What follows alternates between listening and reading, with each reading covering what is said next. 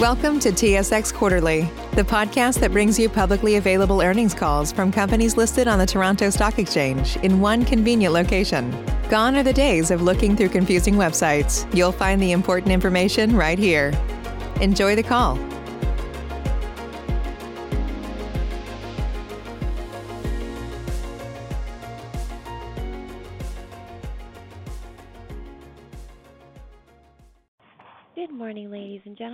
Welcome to the Loblaw Companies Limited third quarter 2021 earnings conference call.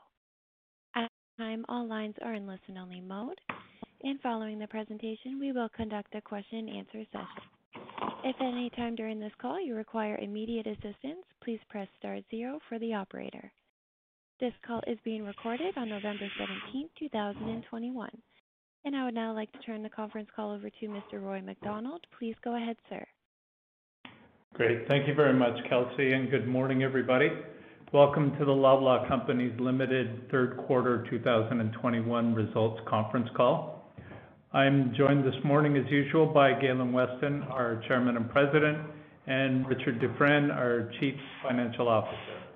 And Before we begin, I want to remind you that today's discussion will include forward-looking statements, which may include, but are not limited to, statements with respect to Loblaw's anticipated future results and the impact of the ongoing COVID-19 pandemic.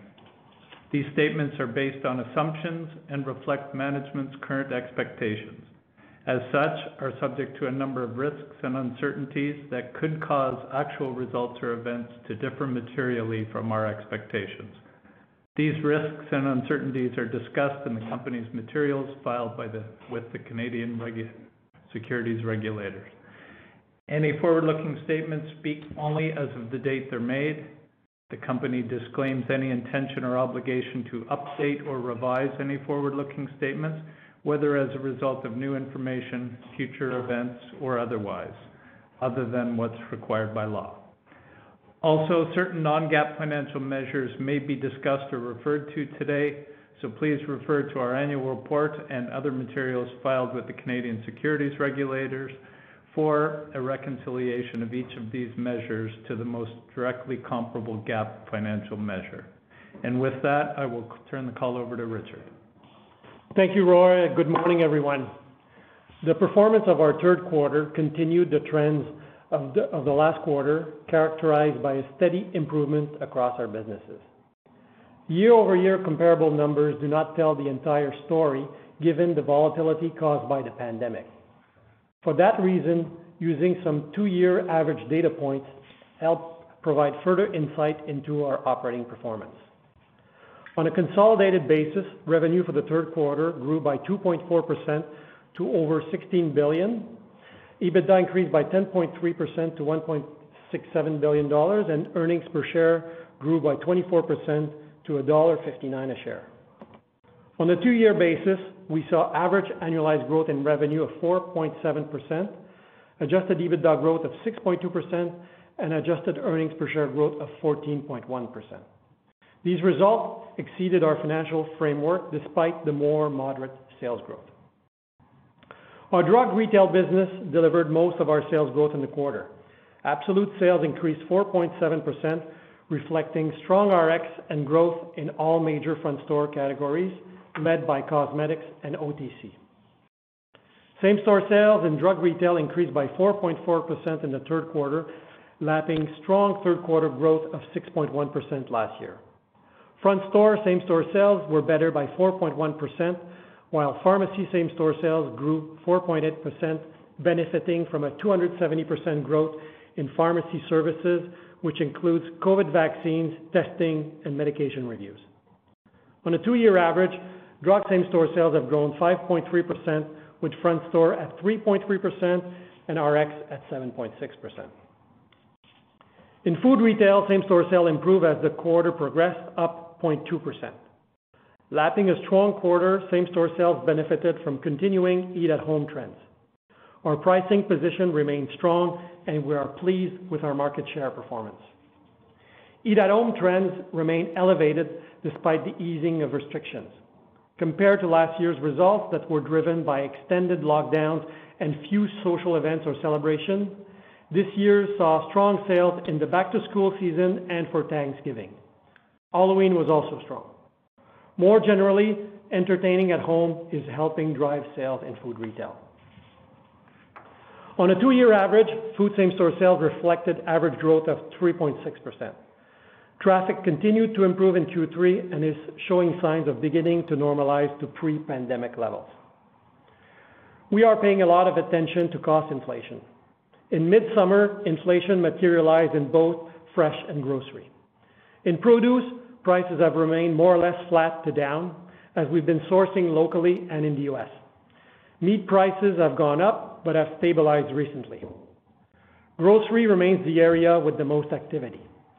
The number and size of cost increases requested by vendors has been elevated since the summer. Our team uses a thorough process to vet pricing requests. We work hard to negotiate those increases down so that we offer our customers the best value. Our internal measures of inflation are trending slightly higher than CPI. Our online business continued to operate at penetration levels well above pre-COVID rates, albeit lower than the peak of last spring. In Q3, online sales were flat to last year, but we know that last year was up 175% compared to 2019. Online uh, grocery sales in the quarter were down slightly to last year. Online pharmacy continued to grow nicely and covered the slight gap generated by food. Within grocery, we have a strong and loyal base of online customers, but as lockdowns eased, some customers shifted back to in-store shopping. Online is here to stay. Although penetration in grocery has eased since the peaks driven by lockdowns, customers expect us to offer a seamless experience, whether in store or online. We are confident that online will play an important part in the future of our business. Speed and convenience are the way to win, and I'm confident that over time, we'll be able to improve the profitability gap as technology and new way of doing things will reduce the cost structure of this channel. Retail gross margin in Q3 was 30.7%, up 140 basis points compared to last year. Improved merchandising initiatives and traction using our data are key drivers of our margin improvement in food retail. Drug retail margins benefited from improved mix, higher pharmacy services, and a slow return of acute prescription volumes. Pharmacy service growth is driving both margin and SG&A. This category has a high labor component that increases SG&A, but its contribution is in line with the overall EBITDA pharmacy margin.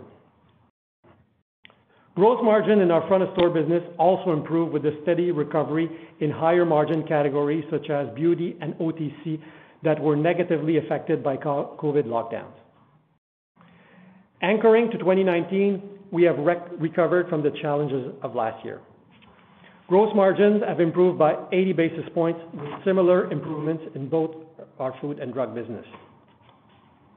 This is an improvement over Q2, where our drug business Uh, dragged down our gross margin versus in Q3, where it lifted it.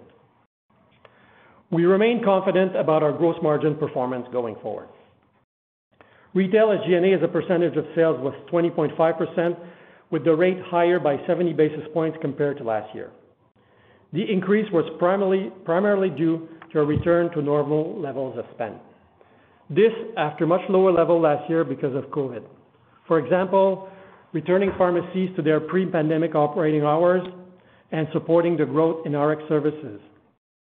COVID costs came in at 19 million dollars in the quarter, in line with our expectations.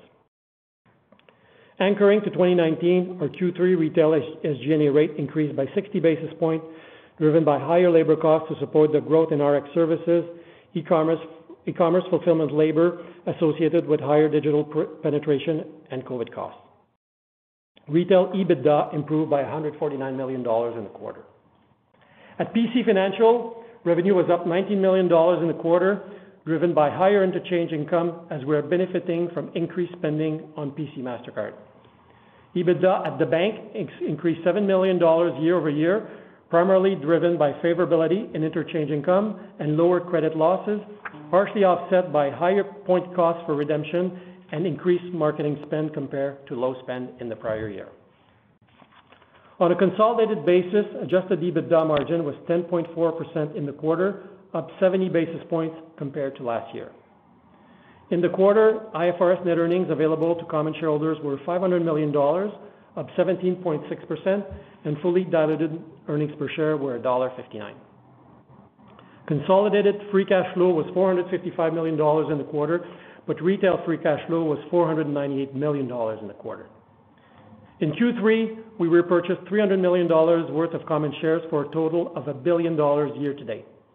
So far, we have repurchased 13.6 million common shares.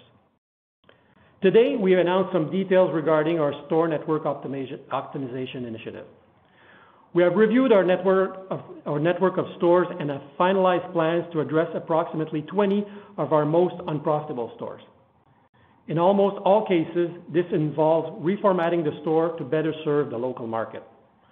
Most of these stores will convert to our discount banners. Some will be downsized, but only three will be closed. We expect to record a charge of 25 million-35 million dollars, most of which in Q4.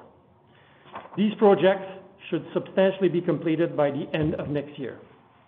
We expect to realize approximately 25 million dollars in annualized EBITDA run rate once these projects are completed.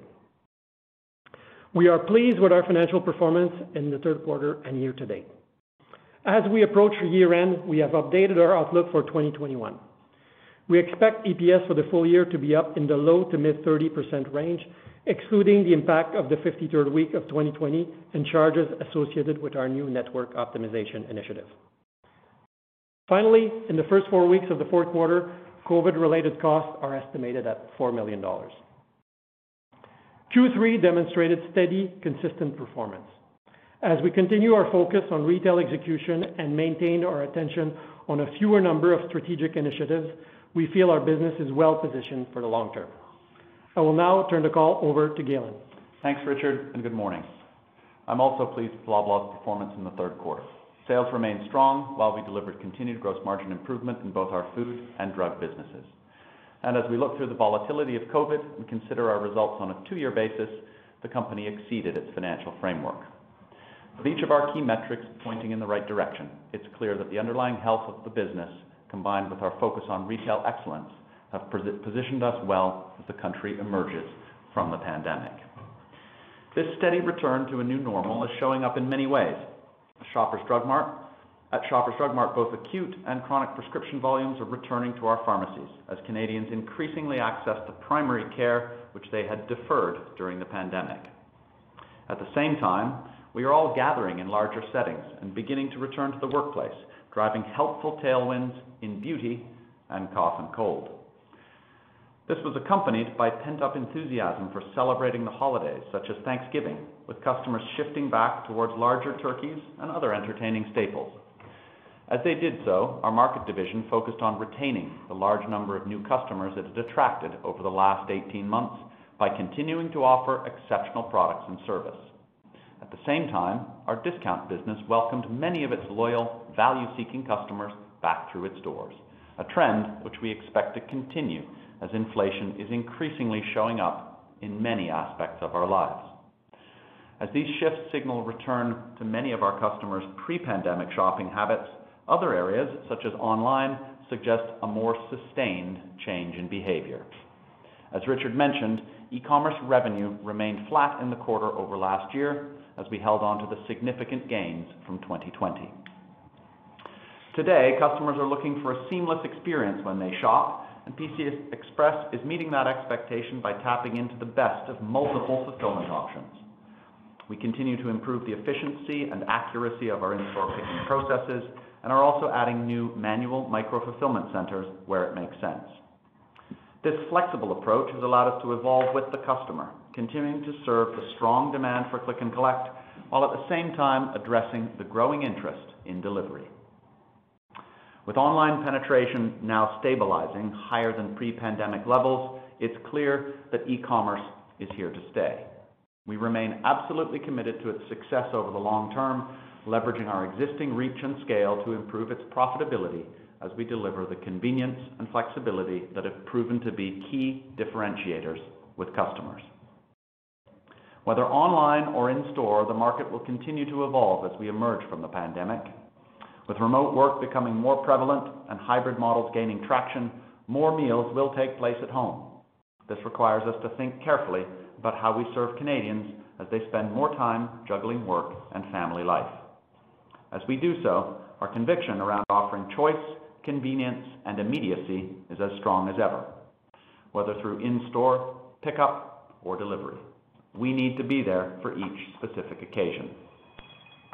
We'll do this for our customers while thoughtfully managing through the current global supply chain pressure and the resulting inflation with minimal disruption to stores and customers in the fourth quarter. It is this discipline and commitment to serving our customers that will continue to drive long-term value for shareholders. Our strategy remains the right one, and we are accelerating our progress against it, thanks to the hard work of our colleagues. Thank you, and we'll now welcome any questions. Great. Thanks, Galen. Kelsey, if you don't mind, could you introduce the Q&A process? Thank you. Ladies and gentlemen, we'll now begin the question and answer session. Should you have a question, please press the star followed by the one on your touch tone phone. You will then hear a three-tone prompt acknowledging your request, and your questions will be polled in the order that they are received. Should you wish to decline from the polling process, please press the star followed by the two. And If you are using a speakerphone, please lift the handset before pressing any keys. One moment, please, for your first question. Your first question does come from Michael Van Aelst from TD. Please go ahead.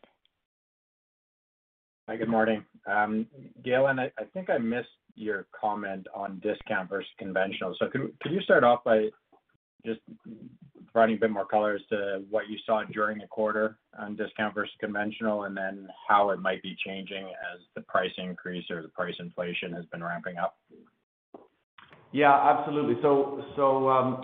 A return uh, of strength to the discount business.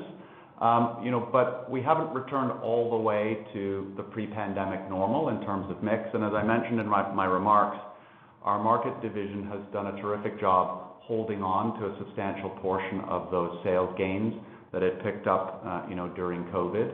Um so what we expect is with the continued uh, inflationary pressures, with the continued kind of um, journey to that normal pre-pandemic behavior, we expect the discount business to continue, uh, you know, to build volume and that mix uh, between market and discount to improve in favor of discount. So in the quarter, discount did outperform conventional? Uh, not quite, but getting close. Okay. But you but You're seeing that start, I guess, as as the inflation picks up by the sounds of it. Yeah. It's basically uh, a trend that's been continuing um, since the opening up of the country really in the midsummer. Okay. Now, is there any reason for you to believe that, you know, we might not go back fully to the pre-pandemic ways or the pre-pandemic mix of discount versus conventional? And and if so, does it make you rethink already your, you know, the optimization, you know, converting 20 stores or up to 20 stores um, from conventional to discount? Well, I think they're two separate questions. So, so First of all, yeah, I think there's reason to believe that the return to that discount versus conventional mix might take uh, longer than we initially anticipated. You know, our market division um, invested in price, Uh, you know, as you know, during COVID, um, narrowing that price gap differentiation between discount and market. And you know, we are, um, you know, we're hoping to hang on to as much of that business as we can. It's a good channel for us. Um and so, you know, park that and sort of, uh, you know, question, yes, um, you know, we'll try and hold on to as much market business as we can. The 20 stores that we're converting are very specific markets, locations, Um, you know, with very specific business cases that are completely uh, uh, disconnected from that macro trend. So no, we will not rethink um, those conversions. Okay. And you also mentioned that you were pleased with your market share, but uh, does that mean that it was flat, up, you know, down less or up? Um, it was good.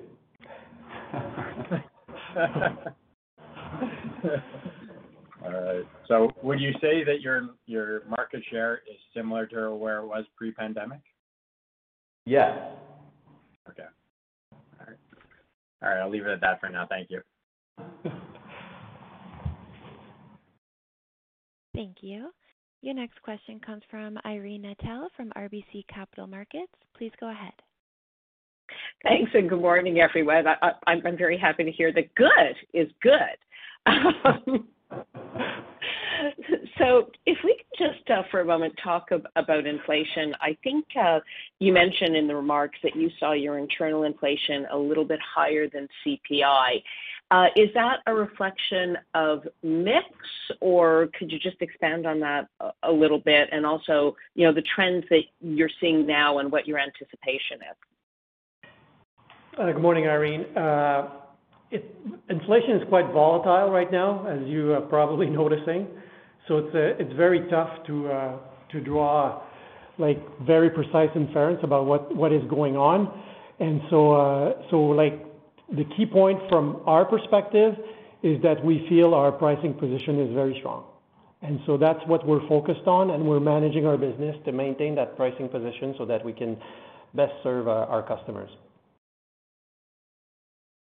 Say goodbye to your credit card rewards. Greedy corporate mega stores, led by Walmart and Target, are pushing for a law in Congress to take away your hard-earned cash back and travel points to line their pockets. The Durbin-Marshall credit card bill would enact harmful credit card routing mandates that would end credit card rewards as we know it. If you love your credit card rewards, tell your lawmakers, "Hands off my rewards." Tell them to oppose the Durbin-Marshall credit card bill. That's helpful. Thank you. And I think, you know, one of the topics that we that we discussed is the degree to which consumers who a year ago were not shopping multiple banners were aware of just how strong your price position might be. Uh, as you do your surveys or as you look at consumer behavior now, do you think that you're getting more credit for that strong pricing position? Yeah. I think there's two things going on. And as we've talked about, we made a series of um, ambitious price investments through COVID. Um, but there were a whole lot of them, you know, which were probably not well, um, you know, not quite right. You know, over-investing, let's say, in certain areas where we weren't getting the credit, you know, and where perhaps it wasn't gonna translate into, you know, sales growth as we emerged from the pandemic. You know, that focus on retail excellence, um, you know, has included looking with a lot of detail and precision into those investments and making adjustments, you know, where appropriate. In other words, um, you know, uh, uh, raising prices on certain items, uh, where we felt we're not getting credit. And that's part of what's been going on, um, you know, when you look at our, you know, performance relative to uh to CPI inflation. It's partly that set of adjustments. And Richard's point is a is a really critical one, which is when we look uh, at that on a macro basis, we're really pleased with our continued price position relative to our competitors, and also very pleased with the market share performance that we've seen, um, you know, really over the last six months. Uh, that's really helpful. Thank you. And just continuing on the subject of retail excellence. You know, certainly the gross margin gain's impressive. You know, you're doing a good job on the cost side. You know, if we look at it sort of from zero to 100 or innings or however you wanna think about it, where do you think we are on this journey? And, and how much more do you think is in the tank? We're we're we're we're beginning. Okay? We've just been back, the three of us for six months. So uh so uh we're working hard to to to get this going more and stay tuned. Okay. And then just one final one, if I might, on Shoppers. If we look at both Rx and front of store, how close are we to where we would have been pre-pandemic? And uh, what are you seeing the trends look like in Q4, particularly early vaccination and, you know, and and the rest? Yeah. We're we're recovering, but we're not fully recovered yet. Uh, I think we've got ways to go, and uh, it's tough to predict. Like uh, Like we're seeing it happen the same time as you.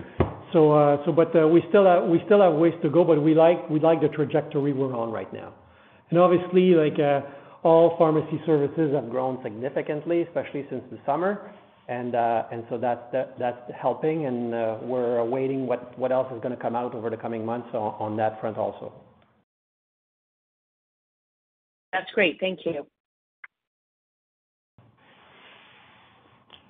Thank you.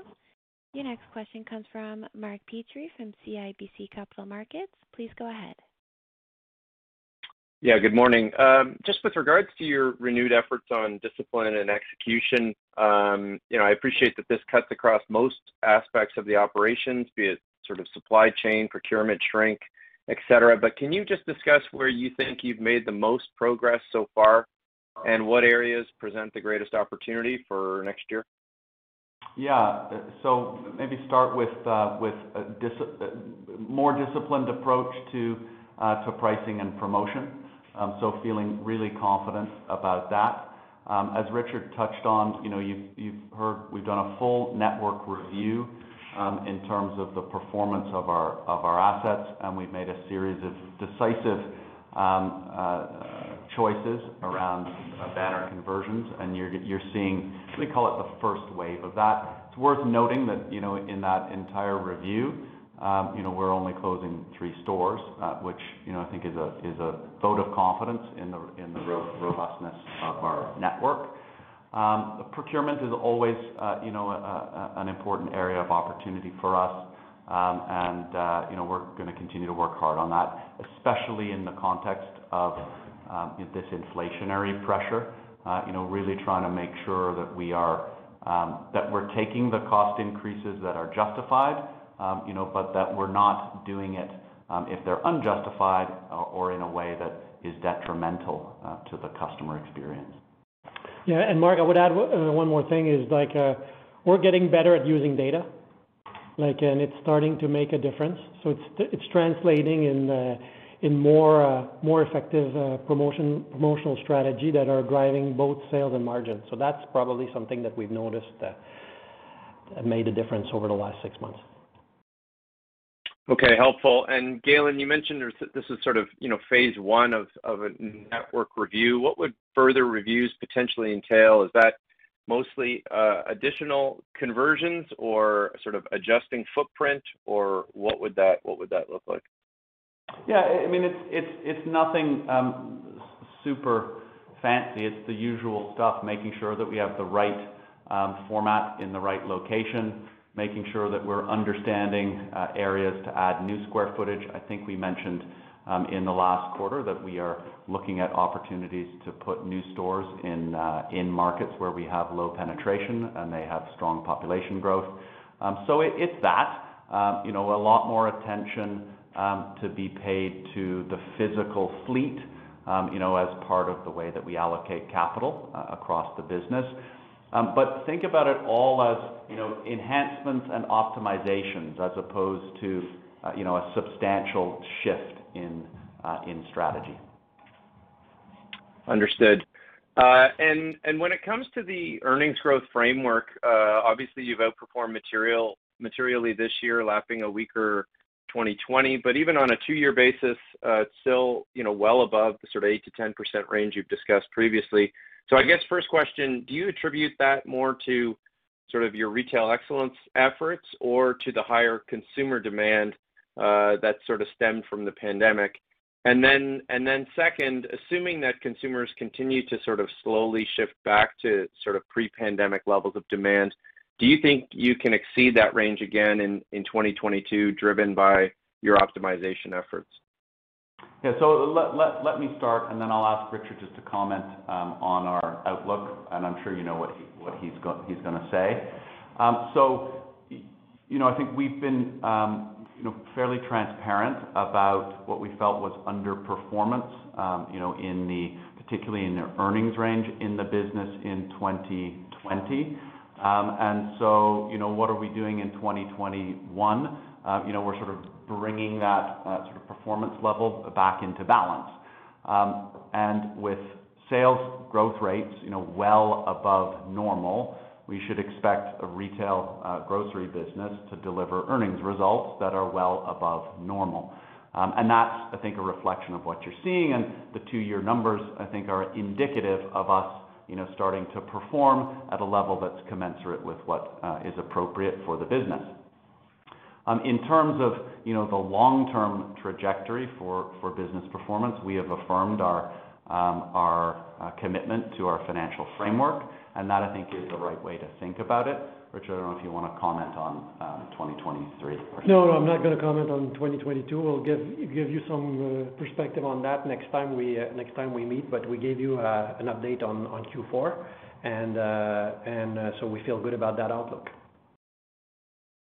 Okay. Appreciate all the comments and all the best. Thank you. Your next question comes from Patricia Baker from Scotiabank. Please go ahead. Oh, thank you very much, and good morning, everyone. I have a couple of questions. First of all, uh, Richard, Galen, what have you been seeing in terms of any supply chain uh, disruption, uh, any issues with availability in certain categories? Yeah. So so let me speak to that in two parts, Patricia. I mean, first, there are there's the domestic and North American supply. So think about it as the bulk of of the center of store, um, and uh, you know, the key items in in on the perimeter in fresh. Um, there is meaningful commodity price pressure, as you know, you're reading about, you've heard about, uh, you know, from from us and and others.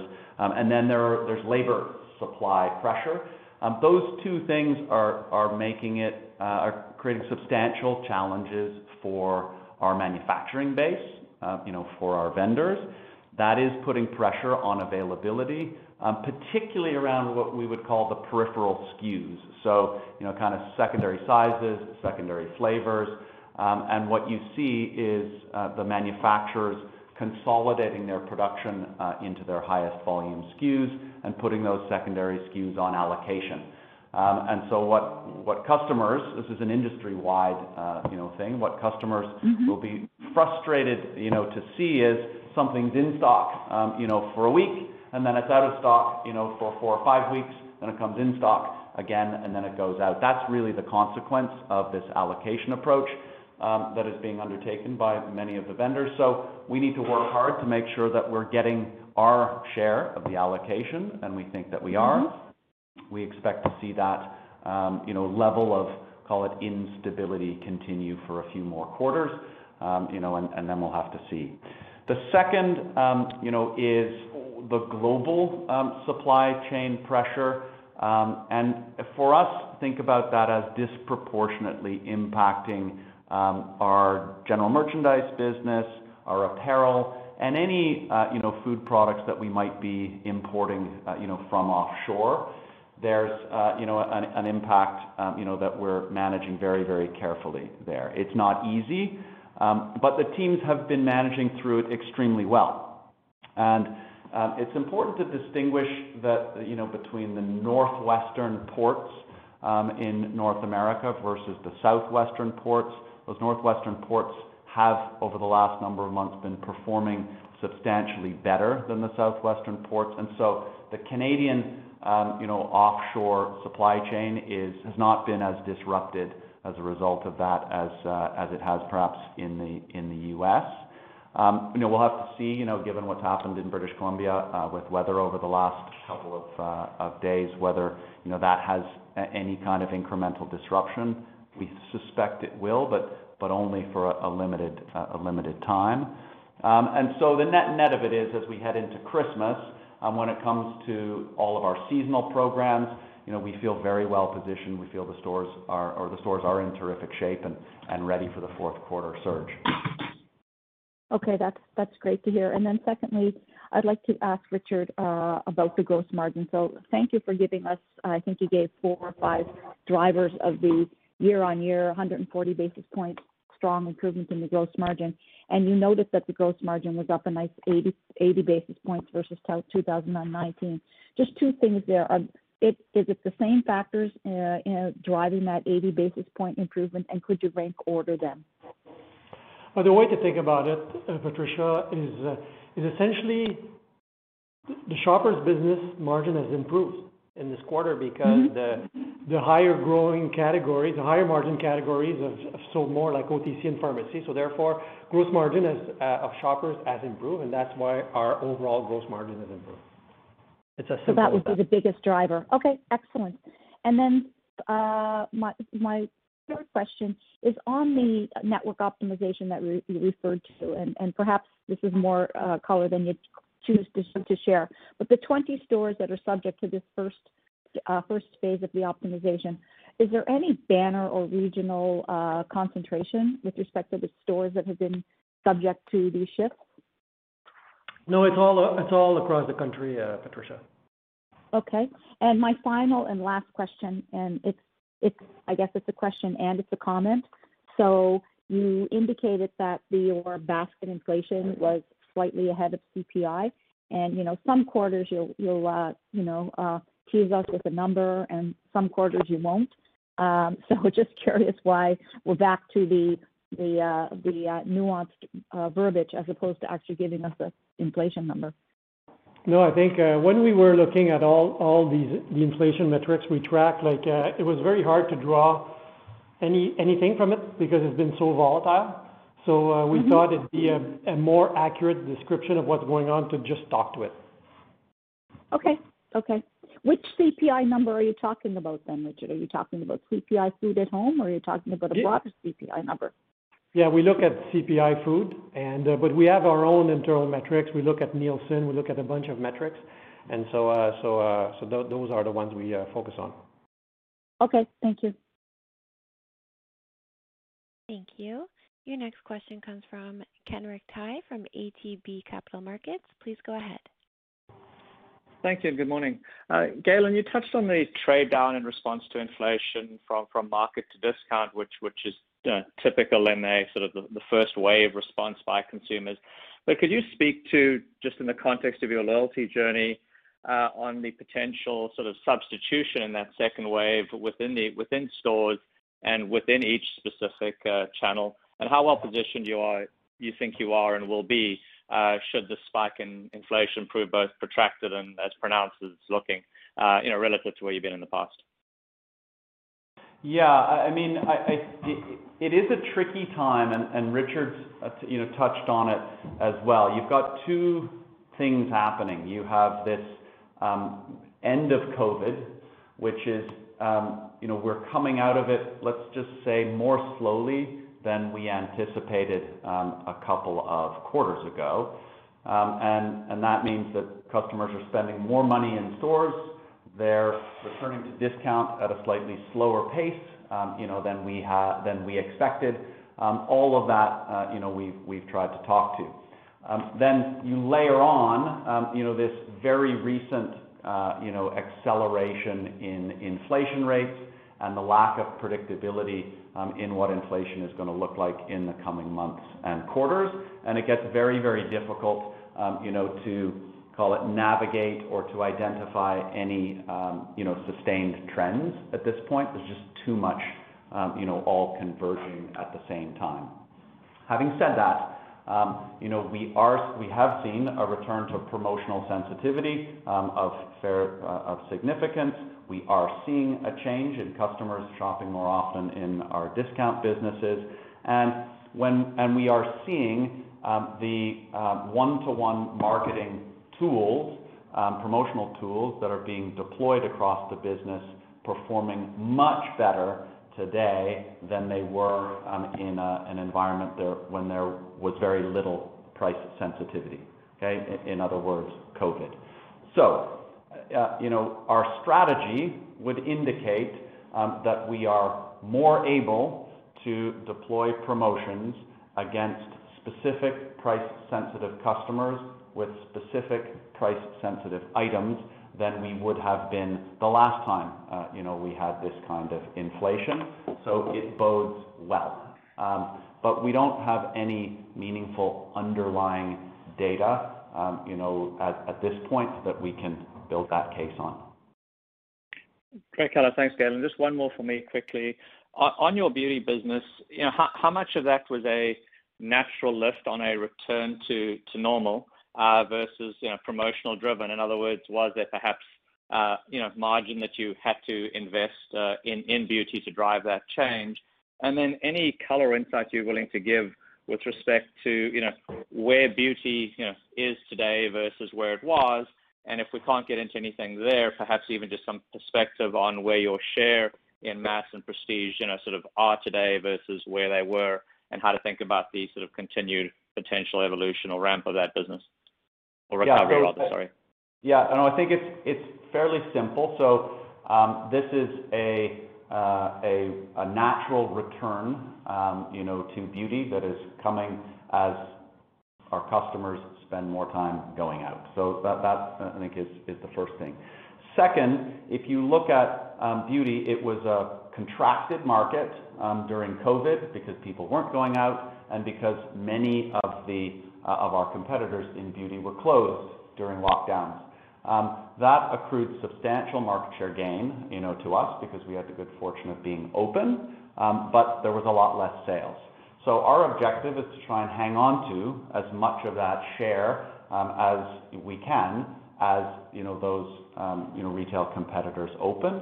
And you know, we've been very pleased, I would say, with the results so far, but it is early. Thank you. I'll leave it there. Thank you. Your next question comes from Karen Short from Barclays Capital. Please go ahead. Hi. Thanks very much. Um, just a couple questions on the competitive landscape. Um, so your bigger box competitor commented several times yesterday on strength um, in Canada. I'm wondering what you're seeing in terms of the competitive landscape in the context of their comments, you know, in conjunction with your comments on return of strength and discount. Um, and then the other thing I wanted to ask is just what your perspective is on the health of the Canadian consumer going into 2022 as we lap or as they lap stimulus general benefits. And then I have one other question. Yeah. Um, I think probably the best way to answer the question about competitiveness, it's very competitive here. Um, you know, but as Richard mentioned, we feel good about our uh, price position. We feel good about our market share performance. And, you know, that was an issue for us, uh, you know, last year. And so when we, we're not giving you the numbers, but when we say we feel good about it, it's because we feel good about it. You know, but we we have been, um I don't wanna say surprised, um, but I think we would have expected our discount business, um you know, to uh drive stronger sales performance at this point in time, you know, than uh than perhaps it is. But that's been offset by, you know, us expecting to have seen less strong performance in our market division over that period, and we've been very, you know, happy with that.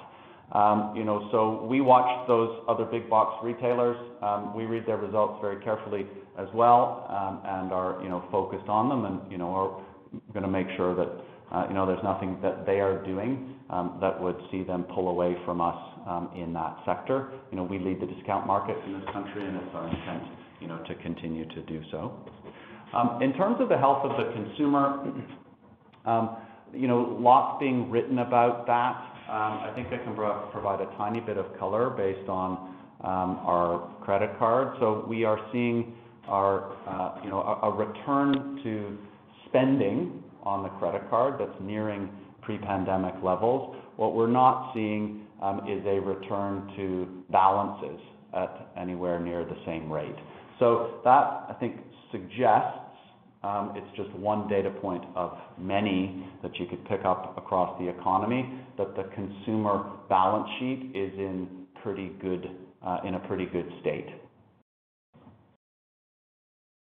Okay, that's helpful. And then just in terms of the Ontario minimum wage um, announcement, obviously, the last time this happened, it was a big problem for all retailers, and it resulted in significant margin erosion. Maybe just a little context on how you're viewing Uh, the most recent announcement on minimum wage. Yeah. When uh, when we look at minimum wage uh, for 2022, we think we're gonna be able to absorb it within our budget for next year. So you would not raise prices to offset the cost increase? Like, it's definitely not as significant as what we felt a few years back.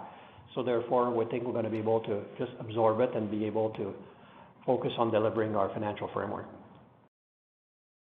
Okay. Thank you. Thank you. Your next question comes from Peter Sklar from BMO Capital. Please go ahead. Uh, good morning. I have a couple of questions about um, online.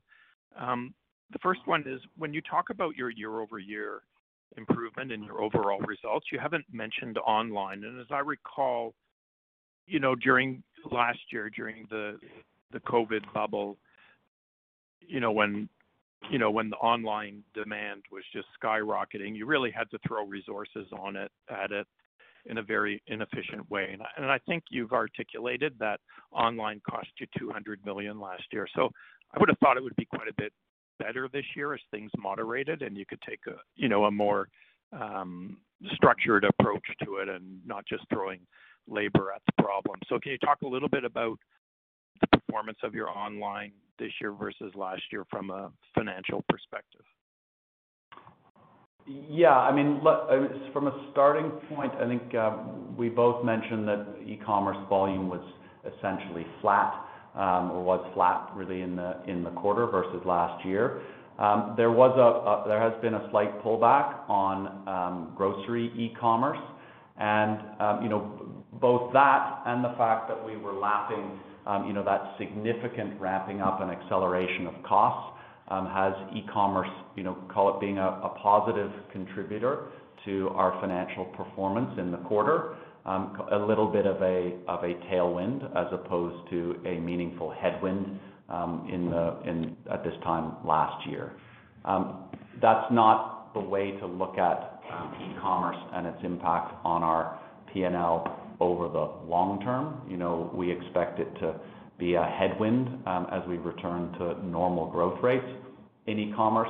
But of course, you know, our objective is to offset those headwinds, um, you know, within the e-commerce strategy itself, um, and through other, you know, undertakings, uh, you know, in the business.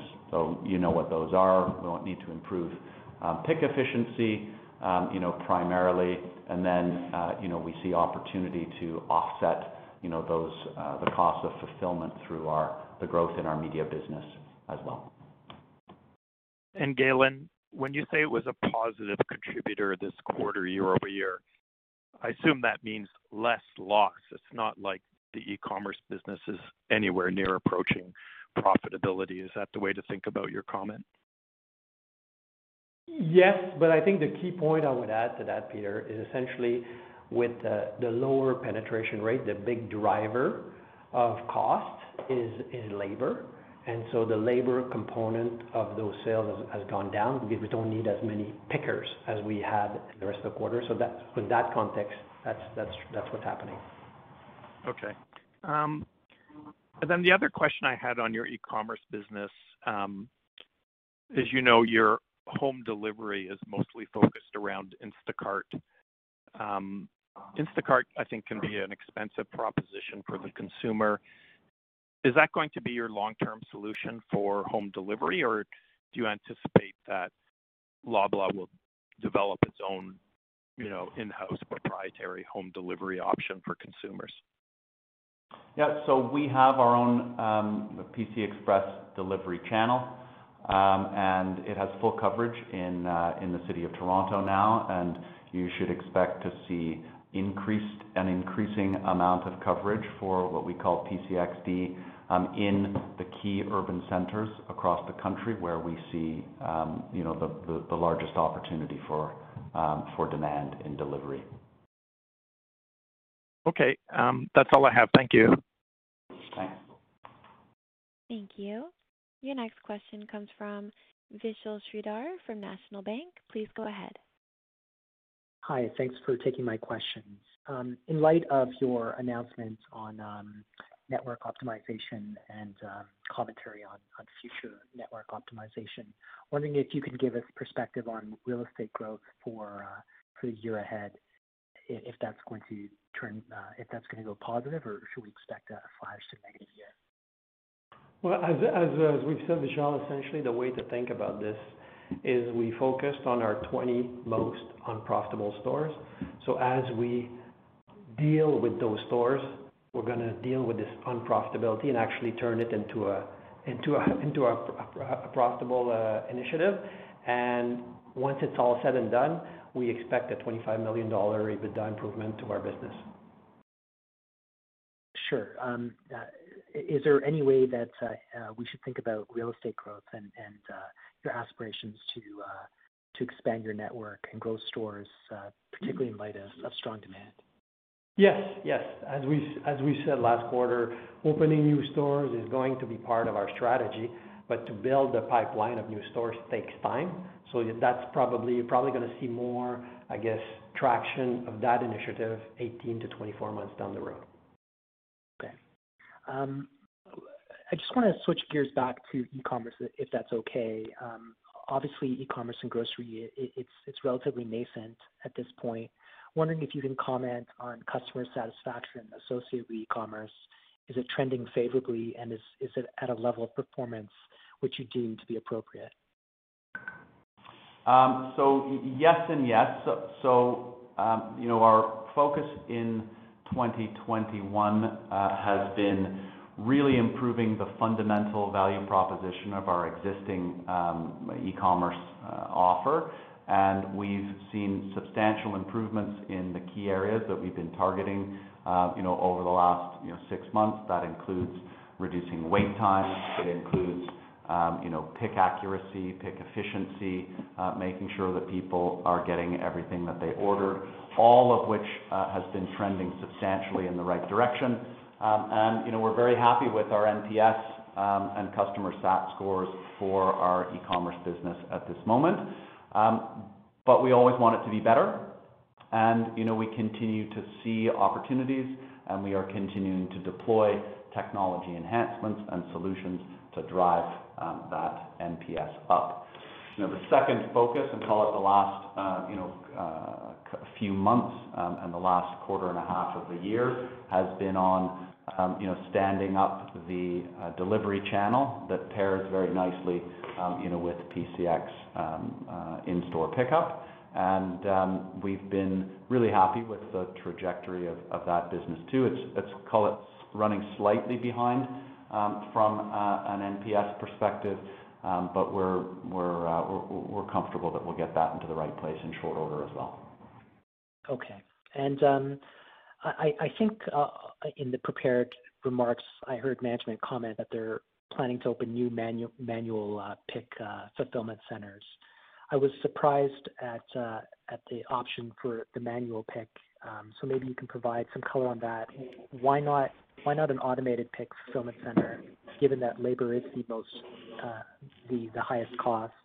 And can you, um, I presume one of the highest costs. And can you also give us commentary on if you have line of sight of technologies that will reduce costs in the future? Yeah. So uh, I think we have talked a little bit about this um, in previous quarters. Um, so absolutely, you know, pick efficiency is one of the big uh, drivers to improve economics. Um, there are multiple ways, uh, you know, to improve pick efficiency, and we are pursuing them all. One of them is standing up dedicated, call it dark store facilities, you know, that can get our pick efficiency items per hour, you know, well up into the kind of the 200 level. Um and manual facilities are much quicker to build. Um and uh and um and so that's where we're focused at the moment. Um, you know, we have an automated facility. We're in partnership with a company called Takeoff. Um, you know, we're still working, learning, um, you know, to understand the best ways to optimize that facility. We don't yet think that manual or that that uh, automated fulfillment in micro-fulfillment centers is quite ready, uh, you know, for prime time. Um so you're not gonna see us announce, Um, you know, a wave of robot facilities, you know, going out in the next, you know, number of months. Um, but we are certain that that technology will, um, you know, come right at some point. You know, we are very, very close to that technology, and we'll deploy it when we're confident about its effectiveness. Thanks for the color. Thank you. Your next question comes from Chris Li from Desjardins. Please go ahead. Hi, good morning. Um, just first question is, um, uh, for the 3 billion dollars of e-commerce sales that you're on track to achieve this year, just wondering if you can share with us sort of the breakdown between grocery and non-grocery. We'll uh, share that with you uh, when we finish the year. Okay. That's fair. Another one just on e-commerce, maybe uh, on Loblaw Media. Just wondering, you know, how long would it take before it becomes a more meaningful contributor that will help you start offset some of the online uh, fulfillment costs? Yeah. Think about it as, um, you know, moving forward uh, on a very satisfactory trajectory. Um, and you know, that means growing fast, but still not small. Uh, sorry, growing fast, but still small. Um, and uh, an expectation, you know, that it'll be a big contributor. You know, I'm not gonna say exactly when, but, you know, certainly over the next couple of years. Okay, that's helpful. And maybe just a few quick ones on capital allocation. Uh, first one, um, do you expect the level of CapEx for next year to be similar to this year? Yeah. Right now, yes. Okay. And then in terms of share buyback, I mean, you guys have been very consistent buying back, I think, roughly about 1 billion dollars worth of shares every year in the last few years. Again, do you expect a similar level for next year? Yes. Um and then just in terms of M&A opportunities, are there any attractive ones that might be appealing to you? Nothing of scale. We're always looking at at opportunities if they become available. But right now, uh, nothing on the radar. Okay. And this last one is, I know you guys uh, publish uh, a return on invested capital number every quarter. Just wondering, I'm sure you have a target internally. Um, are you willing to kind of share with us what sort of a long-term sustainable ROIC target would be? Yeah. We'll share that with you when we come back with our outlook for 2022. Okay, great. All the best in the holiday season. Thanks. Thank you. And your last question comes from Patricia Baker from Scotiabank. Please go ahead. Oh, thank you very much very much for letting me do a uh, follow-up call. So in your discussion of uh, operational excellence and retail excellence, uh, you noted that you're getting better at using data, and that's pretty obvious, given the results that you're showing this quarter and last quarter. I'm just curious, what can you share with us? What did you do to get better at using the data? Was it hiring different people? Was it different processes? What was the secret sauce there? Yeah. So I'd say two things. Um, first and foremost, focus on, you know, just a very short list of, call it, tools, um, that have a very measurable targeted uh, benefit and impact if deployed correctly. So instead of trying to make 10 tools work, Um, you know, across 1 million dollars of sales each, we wanna make two tools work across hundreds of millions of dollars of sales each. And that's, you know, how you start to scale the impact um, of these um, of this analytical capability. The second thing, you know, which we can take less credit for in terms of the change, is that these algorithms are designed, you know, to understand price sensitivity in the minds of individual customers. And if you go through a period where there is no price sensitivity, which is what COVID does, then those algorithms don't function all that well, and that's changed. Mm-hmm. Okay. That's very helpful, Galen.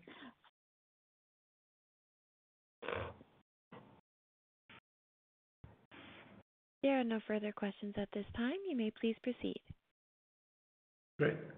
Thank you very much. Thanks, everybody, for your time this morning. If you have any follow-up questions, uh, drop me an email or give me a call. And uh, circle your calendars for February 24th, when we'll be back online to talk about our Q4 and full year 21 operating results. Thanks, and have a great day. Ladies and gentlemen, this concludes your conference call for today. We thank you very much for participating and ask that you please disconnect your lines. Say goodbye to your credit card rewards. Greedy corporate mega stores, led by Walmart and Target, are pushing for a law in Congress to take away your hard earned cash back and travel points to line their pockets. The Durbin Marshall credit card bill would enact harmful credit card routing mandates that would end credit card rewards as we know it. If you love your credit card rewards, tell your lawmakers hands off my rewards. Tell them to oppose the Durbin Marshall credit card bill.